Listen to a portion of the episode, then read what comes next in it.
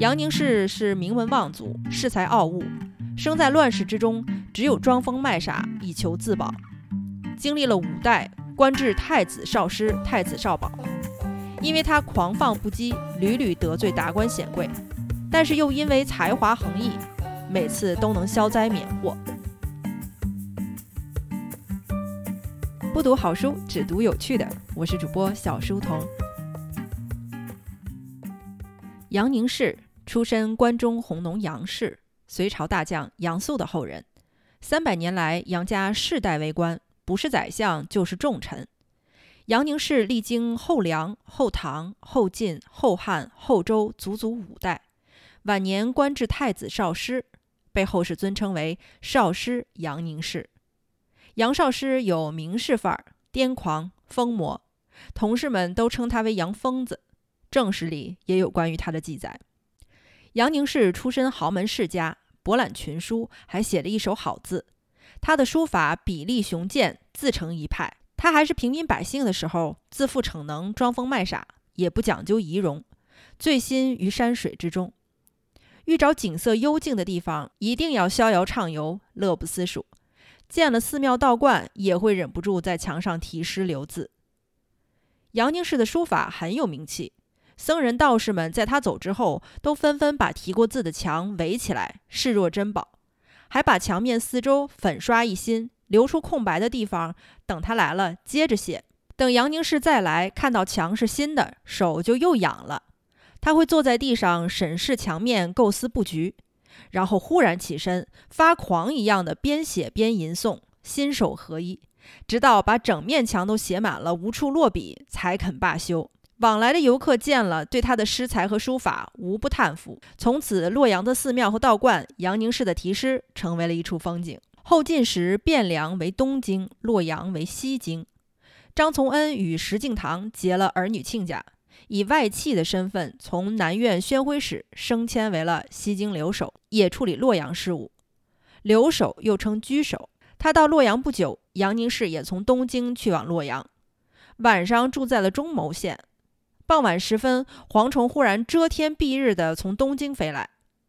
第二天，杨凝式赶路到郑州住下。当晚，蝗虫又来了。再隔了一天，他住到了荥阳，蝗虫竟然也跟到了荥阳。在荥阳刚好有车去洛阳，杨凝式就写了一封信和一首诗，提前寄给张从恩。张从恩知道杨凝式家里不富裕，所以就馈赠了许多钱财，让杨凝式有了安家钱。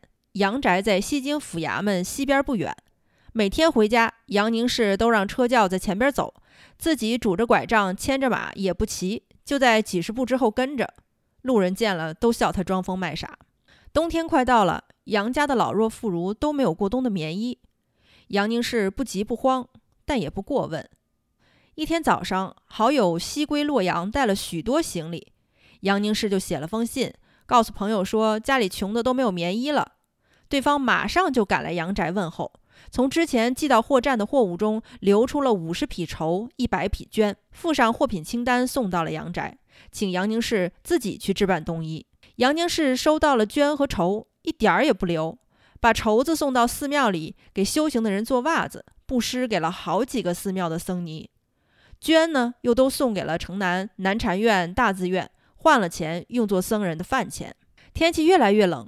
家里的老仆人听说杨凝氏把刚收到的绸啊、绢啊都施舍给了僧尼，惊讶之余哭天抹泪儿。杨凝氏笑了笑，也不做解释。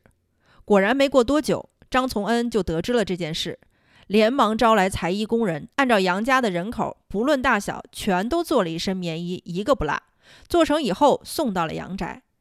杨凝氏看到棉衣，笑对家人说：“我就知道张从恩相公肯定会给咱们送寒衣的。”杨凝式其实心思缜密，深不可测。杨凝式平时外出游玩，事先也不计划行程。上马走到大门外，带路仆人问他：“今天要去哪儿啊？”杨凝式说：“今天往东去广爱寺。”仆人说：“不如往西吧，去石壁寺。”杨凝式举着马鞭说：“就去广爱寺。”打马就要往东走。仆人说：“不行，今天应该去石壁寺。”杨凝式愣了一下，说：“那就往西去石壁寺。”路边看热闹的人都偷偷笑话他。城里还有一位说唱歌女，叫杨志罗，擅长在歌词里讽刺时事，才思敏捷，洛阳城里没人能比得过他。因为他也姓杨，杨凝式就拿她当侄女对待。这位歌女既聪明，长得又俊俏，杨凝式特别喜欢她。洛阳寺院里有位僧人叫云变，讲经讲得通俗易懂，文章写得也好，尤其擅长临场发挥。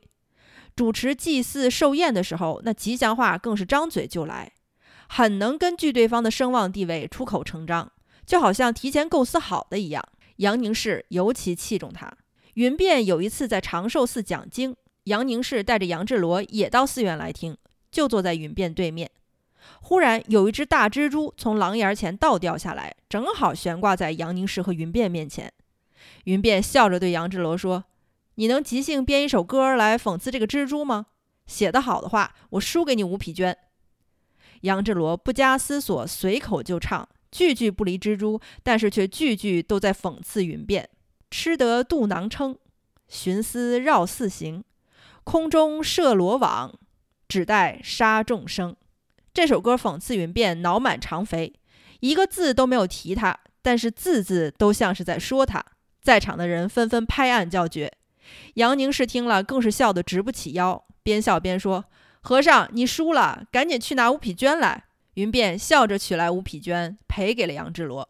杨凝式的书法大多在洛阳周边的寺庙道观墙上，后世留存下来的真迹并不多。墙上的真迹，僧人道士一代一代悉心保护，供世人观赏。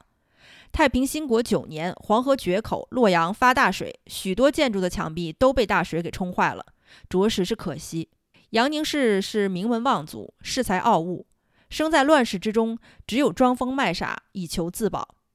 经历了五代。官至太子少师、太子少保，因为他狂放不羁，屡屡得罪达官显贵，但是又因为才华横溢，每次都能消灾免祸。杨凝式晚年的时候没有财产，衣食无着。后晋宰相桑维汉知道他是名士，特别申请了一份俸禄给他养家。后汉后周也一直把这个惯例延续了下去。